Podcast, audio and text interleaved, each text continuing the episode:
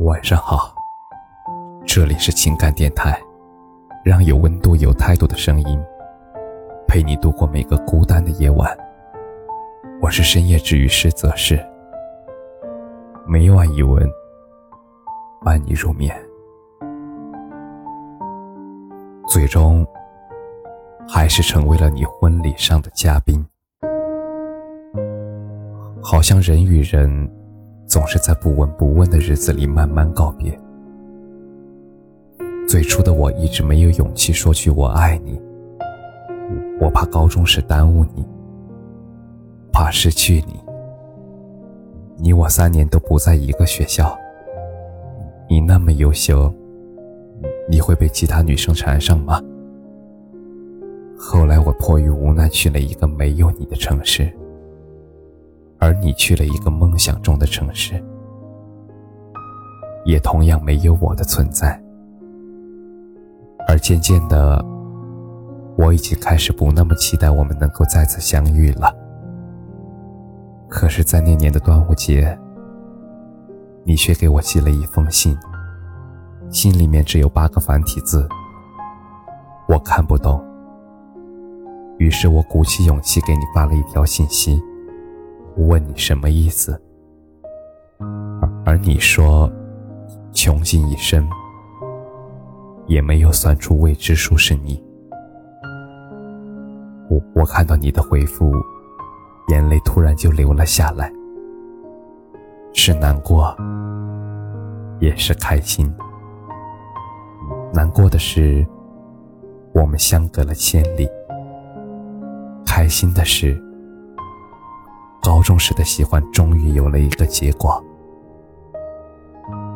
而再后来啊，我去了你的城市工作，也过着每日有你的生活。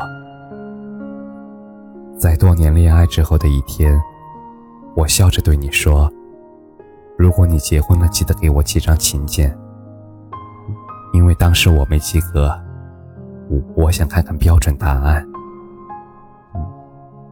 你瞪了我几眼，恶狠狠地说着：“你会是我唯一的新娘。”可是呀，这段青涩的喜欢在最后的最后，也没有得到一个好的结局。美好的记忆，终究只会留存在回忆里。我们之间的感情，终究还是没有抵过所谓的新鲜感。是真的遗憾，我们虽然有好好的开始，却无法好好的结束。分手之后，我一直没有办法忘掉你，我也接受不了新欢，也无法对别人心动。而看着相册里我们的甜蜜，我还是会心动。我想着，只要我一直在原地等你。乌鸦还是能够等到铁树开花，可是又是一年的端午，我再次收到了你的信，只是这时的信里却是一张请帖。我看着手机里你邀请我的话语，眼泪还是不争气的流了下来。原来终究是成为了你的嘉宾。也终究成为不了你婚礼上唯一的新娘。而在司仪问你愿意嫁给他的时候，我还是默默的在心里回答了我愿意。其实我知道，我再也没有机会说出这句话。可是无论我们最后生疏成什么样子，曾经对你的好都是真的。就算终有一散，也别辜负相遇。希望你不后悔认识我，也希望你是真的快乐过。